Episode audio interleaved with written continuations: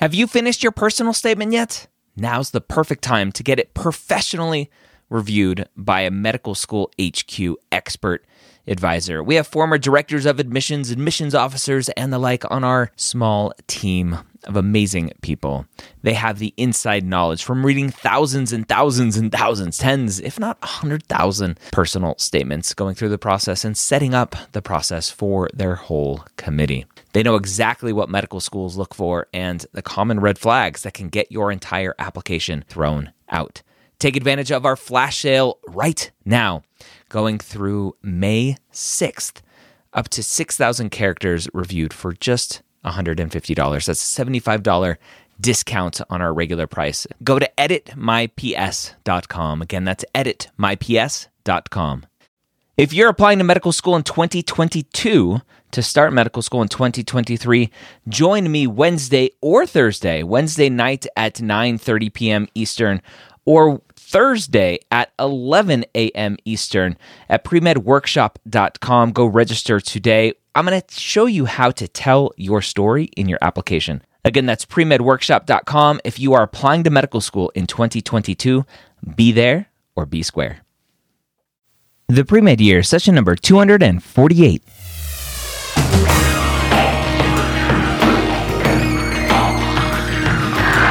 Hello and welcome to the three time Academy Award nominated podcast, The Pre Med Years, where we believe that collaboration, not competition, is key to your success.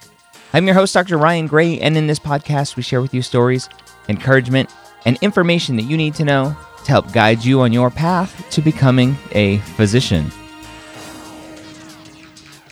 Well, thank you for being here. If this is the first time here, welcome. I appreciate you taking the time out of your precious day all of the time that you have that you need to study and do your extracurriculars and everything else that you are up to to turn this podcast on in the car, put your earbuds in and listen to me while you're exercising, doing laundry, doing the dishes, whatever you are doing. Thank you for taking the time to do it. Today, I'm going to cover some basics, something very interesting that well, I don't know if it's really interesting, but something I it's interesting that I haven't really covered kind of an in-depth view of this since we started, and we're 248 episodes in. We're we're closing in on five years of the pre med years podcast. That's at the end of November. That comes up, so it's coming up fast. Five years. You have to help me figure out what to do for a five year celebration. So you can shoot me an email, Ryan at medicalschoolhq.net, or um, say something in the Hangout. If we, if you're not in the Hangout, go to medicalschoolhq.net slash group to be part of the Hangout, answer some simple questions to get in. I will let you in, and uh, yeah, leave a leave a comment, a post in there on Facebook on what we should do to celebrate five years. Some giveaways, some some something. I think I think we should do some big giveaways. That's what I think. Anyway, what I want to cover today is something that again I haven't really covered that in depth um, in totality on a podcast, and that is the whole journey from starting off as a pre med and finishing as an attending, which is what you call somebody out of training, out of residency, out of fellowship. You call that physician an attending. And so I'm going to take you kind of soup to nuts from from A to Z and kind of fill in the gaps as and not super in depth, but just give you a general overview of everything and what to expect along the way. I think one of the the biggest things that we as humans fear is the unknown.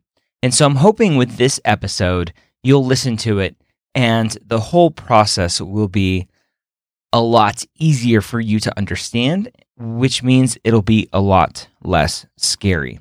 So hopefully that's that's the goal. I I know we've talked about everything that we're going to talk about in this podcast across all of the other podcasts.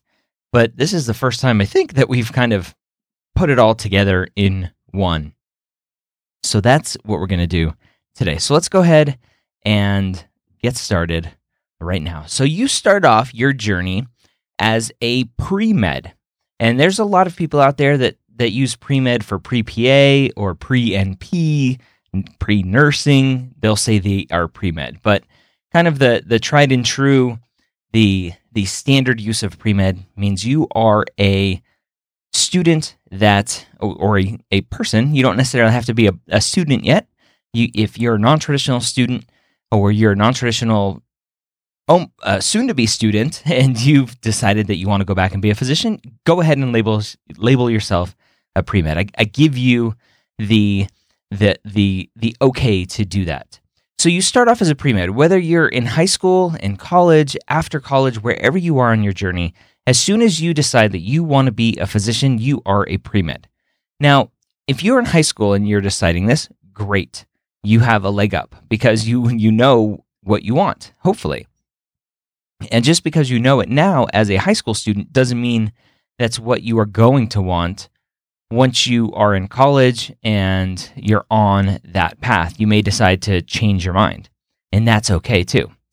So, as a high school student, if you are a high school student doing this, you have a couple options. You can go to an undergrad university, a four year university, and major in whatever you want, as long as you take the prereqs for most schools.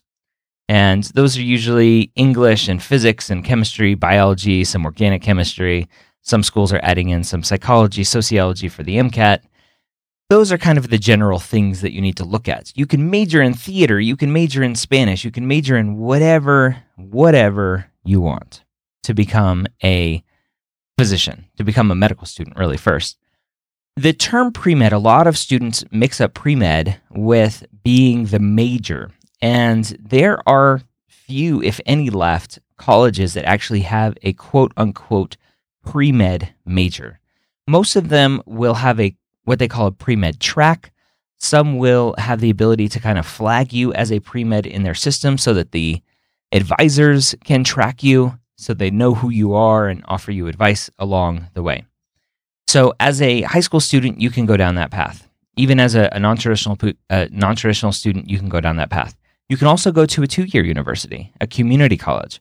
Now, there's there's a lot of myths around community college and some negative stigma around community college. But the truth is, if you go to community college, you're going to have to transfer to a four year school. You're going to have to do well throughout, and you're going to be fine. Most medical schools will accept community college credits. That is okay. You can also, as a high school student, apply for a BSMD program. So you can go straight into college kind of knowing that you're already accepted into medical school as well. So they have these BSMD programs, and sometimes they're six years, sometimes they're seven years, sometimes they're full eight years. It all depends on the specific program that you are applying to. All right. So once you figure out where you're going to go, you start off in college. And the biggest thing that you need to do when you're starting in college is respect the transition to being a college student. A lot of students go awry here and they try to take on way too much stuff. They they go on Student Doctor Network and they read these stories of students with 3000 hours of shadowing and and 10 publications and all of these things and they think, "Oh, I need I need to start right now or else I won't get into medical school." That's baloney. You don't have to start right now. Your job when you start college is to get A's or as close to A's as you can get. Adjust to being a college student where you are not being told day in and day out what you need to do every day. When you go to college, you're given a syllabus, you're given dates of tests, and you're kind of left on your own to figure it out. You can go to classes if you want. You don't have to go to classes if you don't want. Some some colleges will have mandatory attendance but we'll leave that out of the equation for now. So you just need to get onto campus, figure out how to be a college student. You need to start to get to know your pre med advisor. Your pre med advisor is going to be the one that knows the ins and outs, hopefully, of your college, of your institution. They are going to know all of the classes that match up the best with medical school prereqs. They're going to know the best classes that match up with MCAT prep, they're going to know, hopefully, all of it. And they're going to be the ones that are going to be your, hopefully, champion along the way. They're going to push you and coach you and be there for you along the way. So you need to get to know your pre med advisor. Don't show up at the very end of college and say, Hi, I'm pre med. I need a letter of recommendation from you. too many students do that. They knock on the door and say, Surprise, here I am. Don't do that.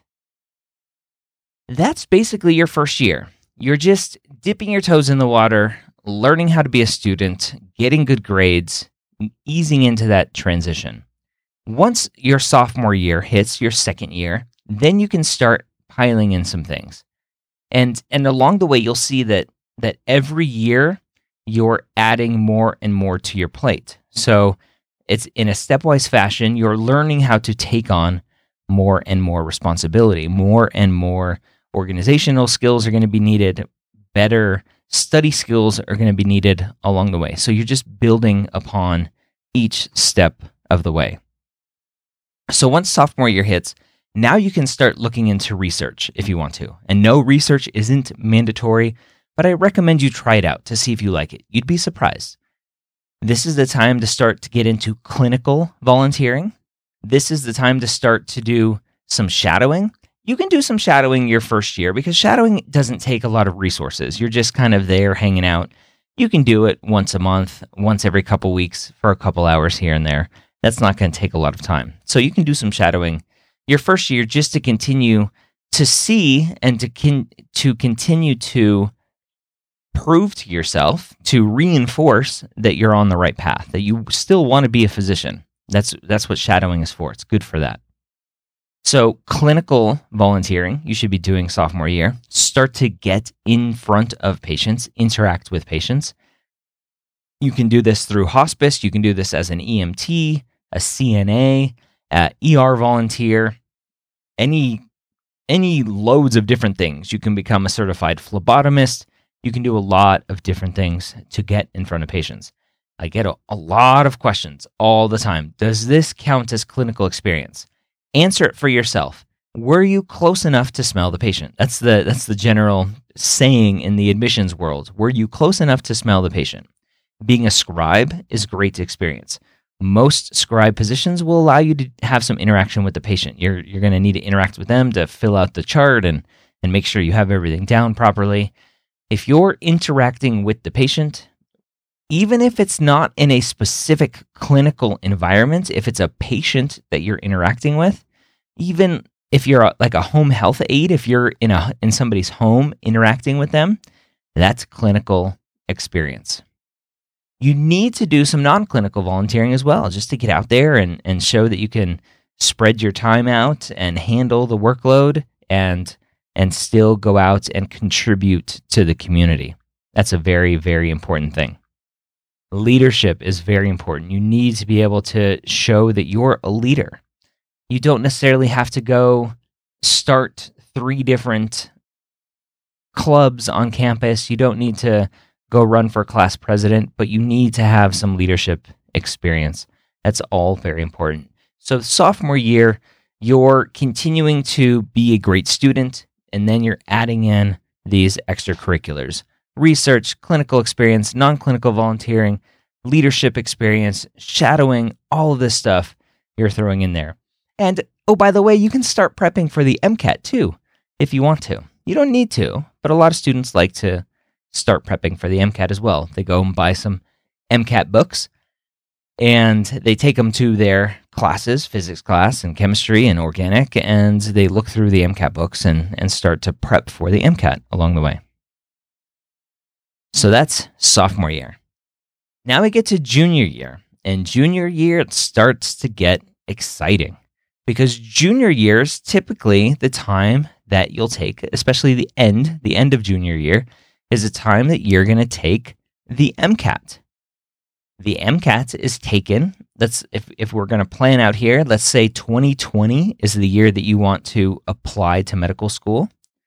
March or April is what I recommend of 2019 is when you take the MCAT. So that's kind of the the tail end of your junior year.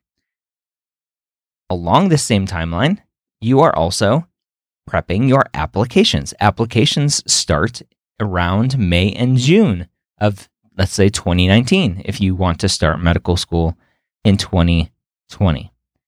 So, the end of your junior year, things start to get even busier. So, your sophomore year, you're you're still being a great student. You're adding in the research, the clinical experience, the non clinical volunteering, the leadership, the shadowing, and everything else that you're trying to do being a good uh, boyfriend, being a good girlfriend, being a good spouse, being a good daughter and, and son, and whatever else you're trying to be, father, mother for, for a lot of you. And you're you're getting all of those grades, you're doing all of those extracurriculars, and then junior year, you're adding more on top of it. Remember what I said earlier? You're adding more every step of the way. So now, the end of your junior year, you're adding MCAT prep, getting down into the, the ditches of the MCAT world. And I won't go really deep into the MCAT here. Suffice it to say, you need to prep for usually several months to do well on the MCAT. You need to take a lot of practice tests.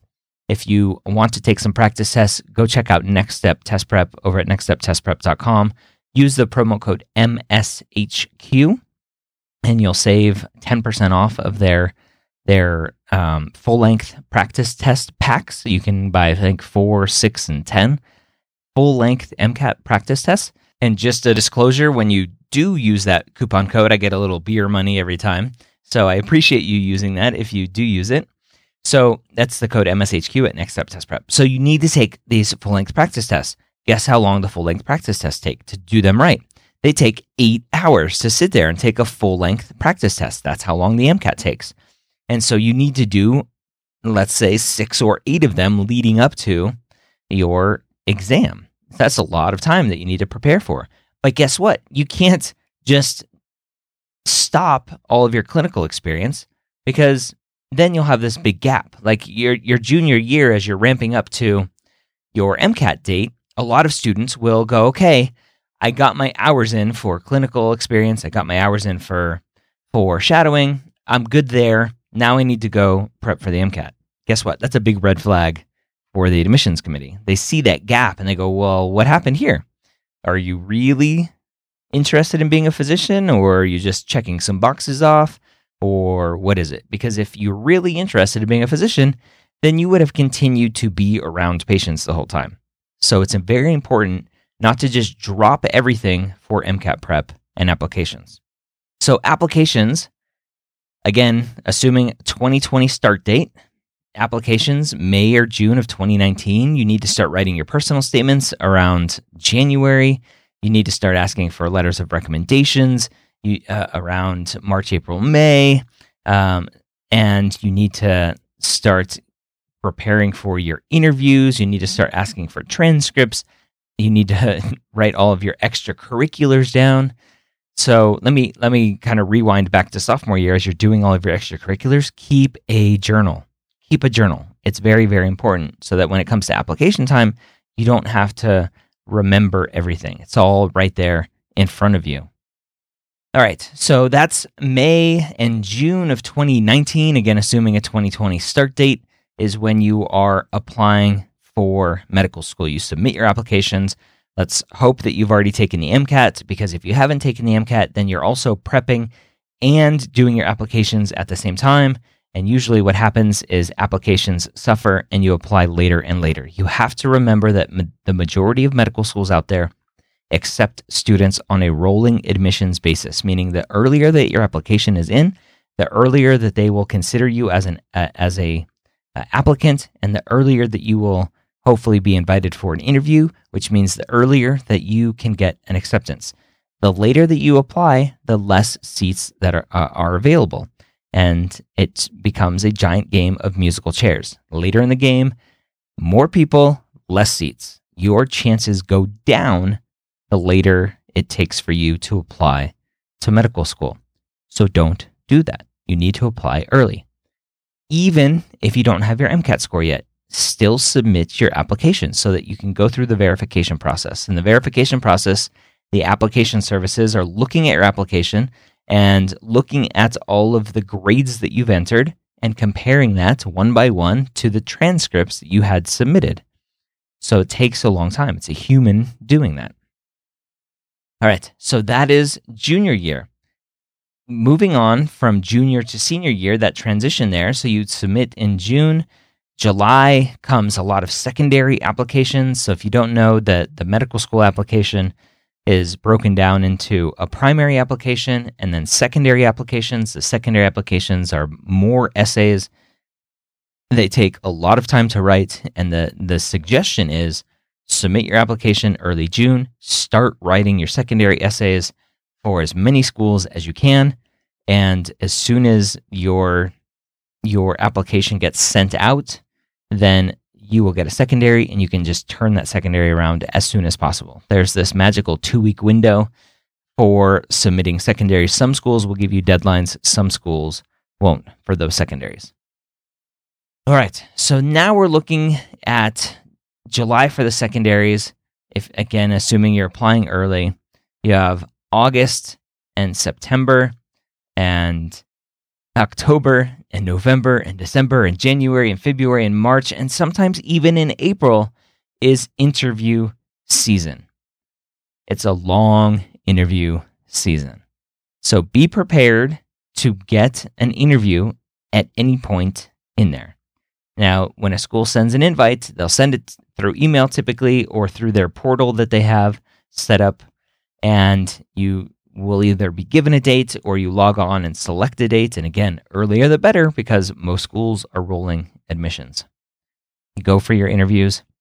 And then, depending on the school, it's usually mid October, uh, at least for the MD schools. The AAMC has asked that the MD schools not to release their their acceptances until mid October. The DO schools don't have those same rules, so acceptances can go out earlier than that. All right, that's that process. So you you have all the way up until typically March or April for interviews, acceptances, and then if you're accepted, congratulations, you're going to start medical school typically around August. Again, let's say 2020 for this um, this example. So you start medical school in August. It's great. You're finally a medical student. You start off with your white coat ceremony. Everybody's excited. And then reality hits, and you realize that life is completely different now. You need to realize that when you start medical school, there's always that analogy of, of drinking out of a fire hose. And it is so, so true. It's test after test after test, tons of material to learn and you just need to hit the ground running and go. A lot of students will ask, "How do I prepare? How can what can I do in the summer before? What classes can I take in med- uh, in undergrad?" And really the answer is just enjoy your life up until medical school and then start in medical school and just go. Don't really do anything to prepare to be a medical student other than being a good student. So you start in August and then most schools, it's clinical. Everything is clinical or non-clinical. Sorry, it's all classes. Um, some schools will will have some clinical like experiences where you start to shadow and, and get around patients. You start to interview patients, learning those skills. Some little bit of exam skills in there as well. Most schools are doing that now. That is first year. There's there's really no change there. It's a lot of testing, a lot of school, and a lot of fun. It really is a lot of fun. And then most schools still have a summer in between first and second year where you're free to go go do some shadowing, go do some research, go take a break, whatever you need to do during that summer. Some schools are dropping that summer and just going straight from first year to second year and starting their clinical rotations even earlier so that you have more clinical rotations, you get more clinical experience. So that's something to look at when you're evaluating medical schools is is do they still have that summer? I recommend still having that summer. I, I, I would not be a fan of getting rid of that summer because it's a good break between all of the clinical, uh, non clinical, all of the classes that you're taking. At the end of summer, or at the end of your second year, around the end of your second year, you're going to take what is known as the boards, step one or level one, depending on if you're an allopathic student or an osteopathic student. And I didn't really explain that much. Uh, an osteopathic student is a DO student, an allopathic student is an MD student. At the end of the day, you're a physician when you graduate. DOs have an extra skill of osteopathic manipulative treatment or osteopathic mani- manipulative medicine. there's a general trend to say that, or not a trend, but the, the history has always been that DO students treat patients more holistically. I don't believe in that. And a lot of osteopathic schools are starting to say, stop saying that to us. Um, there, there has to be more than that uh, when you're looking at osteopathic schools. So, boards, you take step one and level one. Now, step one, I can speak about because because I took step one, I didn't take uh, level one, I didn't take Comlex. If you are a DO student, you can take the Comlex and USMLE. If you are an MD student, you can only take the USMLE. All right, the the level uh, step one, level one is a lot of just basic science knowledge. It's it's just straightforward, a lot of memorization, a lot of just knowing facts. That is step one. I did not do well in step one because that's not how I like to be tested. All right, once you finish step one, assuming you pass it, you go on to your clinical rotations, third year and fourth year. A lot of it's just going to be whatever the mandatory clinical rotations are that your school has set up. A lot of um, DO students, especially, will have to travel a bunch to go to different sites to do their rotations. Um, fourth year, you start to do some more electives. So you start narrowing down what you are interested in doing as a specialty, what you want to apply to for your residency. And you start to have electives and you say, okay, I want to go to uh, across the country to this one specific program that I, I think I like um, I want to do an elective there. So you set it up, you go for the month or whatever it is, and you spend your time there. And hopefully you do well, so that when you apply, you'll get accepted. Uh, you'll match, uh, actually. That's third.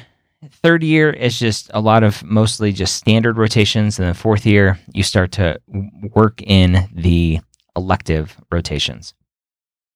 Near the end of fourth year, you need to take step two which is the second part of the boards. Again, Comlex level two, USMLE step two. This test is a little bit more, or a lot bit more, um, actually uh, useful in my mind because it's testing you based on not just the knowledge, just the rote memorization. It's actually giving you some more scenarios, more treatment based things, it's a little bit more real life. And so I had more fun on that test. There's also, so step two has CK and CS. CK is clinical knowledge, which is the written test. CS is clinical skills, which a lot of people are trying to get rid of. Clinical skills is where you actually have to go to a site, and there's only a handful of sites in the in the U.S. It's a very expensive test. You have to fly there and stay, typically for a night, and you go. It's a testing center with standardized patients.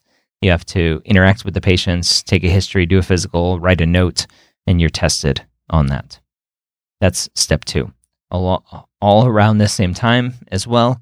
You're interviewing, you're, you're um, applying to residencies, you're interviewing at residency programs, and then you submit your rank list for the match. And the match, if you don't know yet, is a very fancy algorithm. The the creators of it actually won a Nobel Prize for it. The algorithm takes your rank list where you rank from one to however many programs where you want to go to. And the programs rank from one to however many the students that they want to accept into their program. And then the algorithm does its magic, and you get, um, in mid March, you get to have match day. And that's when you open up an envelope and see where you matched. If you don't match, you find out about a week before whether you matched or don't match. If you don't match, you go through what's called the SOAP process, Supplemental Offer and Acceptance Program, where you find out what programs aren't full and you call them up and say, Hey, you're not full and I need a place to go. Will you please take me? Please, please, please, please. And so that's the SOAP. Um, but mid March is match day, huge, a huge, um, a huge day in the medical students' life and uh, something I don't think I'll ever forget. Match day is uh, great. So that's mid March. And then most students graduate around May, sometimes later um, into early June, but most are around May when you graduate medical school. And then you start residency. Once you finish medical school, you go into residency. Now, residency, uh, a lot of students get confused with internship versus residency. Internship is just your first year of residency. So, for your internship, you have a prelim year or a categorical year. A prelim year is something that I did. So, I did a prelim internship. I did a transitional year. It was a mix of medicine and a mix of surgery. You can do prelim internal medicine or prelim surgery. Now, a prelim year is usually a year that you have to apply to separately from your main residency. So, a, a prelim year for some programs out there, some residencies out there, the specialties, they don't have their internship actually built into the main program. Some of those include dermatology, uh, ophthalmology, neurology, and there there are other programs, and it's changing a lot all the time. So something to look into. But just just know that depending on the program, you may have to apply to a separate internship. But let's assume you don't apply to a separate internship. You're just applying to internal medicine, and you apply to your your categorical program, a three year program, and you match when you are applying to residencies, there's a wide spectrum from three years is the minimum, typically internal medicine, pediatrics, uh, family medicine, to seven years out there for neurosurgery and some of the plastics and other programs out there. You are doing your first year as an intern and then residency the rest of the time. You're getting paid at this point uh, I think the last time I looked at the average, it was about forty-six, forty-seven thousand dollars. Maybe it's a, a, little bit more now since I looked. Uh, is the average across the whole country? So depending on where you live, cost of living living wise, it may be a little bit more, maybe a little bit less. But you're actually getting paid. but you you don't want to ever calculate your your um, hourly wage because if you look at the hours, you're going to be very sad because it's a lot of work. And the average is about, the average is a lot. Um, you can't work. I, the last time I looked, um, it was 80 hours on, on, average over a five week period, I think, um, for a, a two week period. So it is a lot of work. A lot of work. it is. So be prepared to work a lot. And I, I realized when I what I just said, 80 hours over a two week period. That, that's 80 hours. That's 80 hours a week. That's a, a lot of work. So 80 hours in a week, uh, 16 hours um, for first year residents, 24 hours for second and third year residents. Um, last time it was changed. There's it's constantly changing. There's a lot of stuff in the news recently with work hour regulations and interns going back to a 28 hour straight shift. Um, so be prepared to work a lot as a as a resident, 80 hours. And realize that once you become an attending, there there are no work hour regulations. So you can work a lot more than that. If you think of a hospitalist that's working 7 days on, 7 days off, those 7 days they are on completely the whole time. Now they're sleeping, they are, but they're still on call. Some hospitals may have nocturn uh, nocturnists now, where they're actually covering the nighttime hours to give the hospitalist some break at night. But it's it's a lot of work. All right. That said, um, somewhere in your internship year, typically you are taking step three or level three of the boards, and this is needed to actually get your um, license to practice independently, and that's very important to to finish that out strongly. So you finish residency. Now you can go and practice. You can go be a general pediatrician, a general internist, a general whatever you are, um, or you can go do a fellowship. And fellowship, depending on what you're doing, can be one years. Uh, one year could be three years, uh, maybe more than that. Uh, but three years, I think, is the max that I've seen. Could be more.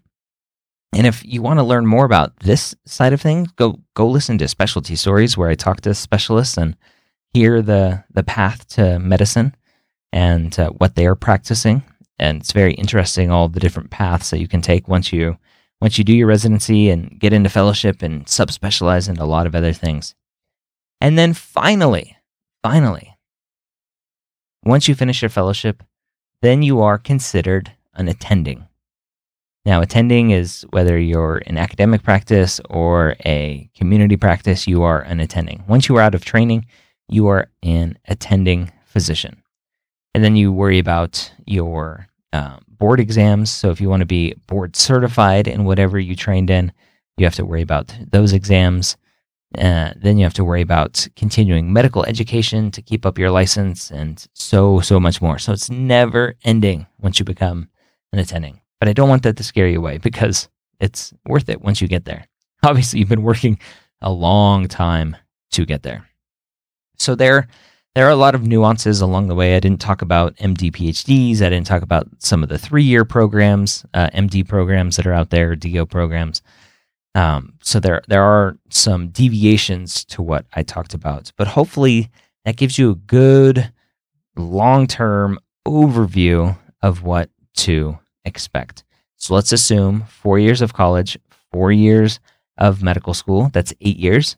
Let's assume a three year residency. That's 11 years. Let's assume one year of fellowship. Now you're at 12 years before you're an attending and making the big bucks, so they say. but along the way, you also have all your loans. Uh, during your training, most of those loans are accruing interest because you're not paying back a lot. They're deferred loans um, and a lot of other issues along the way. You've had kids along the way. You've uh, been married uh, along the way. Whatever your situation is, it's a long journey, but it's a journey worth taking. So if you're still out there wondering if this is what you want, now you understand kind of the full kit and caboodle, and hopefully that'll give you enough confidence to jump in with both feet. I hope you learned something today, and let me know if you did. Go to the Hangout, medicalschoolhq.net slash group. Um, you can go to our Facebook page, uh, which is at facebook.com slash medicalschoolhq or just medicalschoolhq.net slash Facebook where I go live almost every day that I'm at home and in the office around 3 p.m. Eastern Time. I've been rearranging my schedule, the calls that I have with students, and, and various other um, um, requirements that I have throughout the day. I've been rearranging those so that I can be here in my office at 3 p.m. Eastern basically every day that I'm home. And I do a uh, Facebook Live video, and then I take those videos and I put them out. Uh, I will be putting them out as a new podcast called Ask Dr. Gray Pre-Med Q&A. So if you're a podcast person listening to this, go look for Ask Dr. Gray Pre-Med Q&A. Subscribe to that. If you're a Facebook person, you like video, you want to interact with me, um, I I hang around and answer questions in the comments, and we have a, a generally uh, generally we have a good time. There's always a bunch of us in there. We have Sammy and David and and Owen and uh, and a bunch of other people that I'm forgetting at this point, but I apologize for everybody that's there all the time. Um, but yeah, so go check out those Facebook lives. And that is all I have for you. So as this episode comes out, I will be in Anaheim. The day this comes out is the podcast award ceremony for um, my nomination again, third year in a row for Best Science and Medicine podcast. So hopefully I win again. I mean, I win, period. but uh, I doubt it, but that's okay. I'm just glad to be here every week for you. So hopefully this was useful. If it was, I'd love for you to share this episode with your friends, family, mentors, advisors. This would be a great podcast episode for all advisors to say, hey, freshmen, listen to this episode, even high school advisors. So if you know some people, send it out. Let them know that I sent you. Have a great week. We'll see you next time here at the Pre Med Years.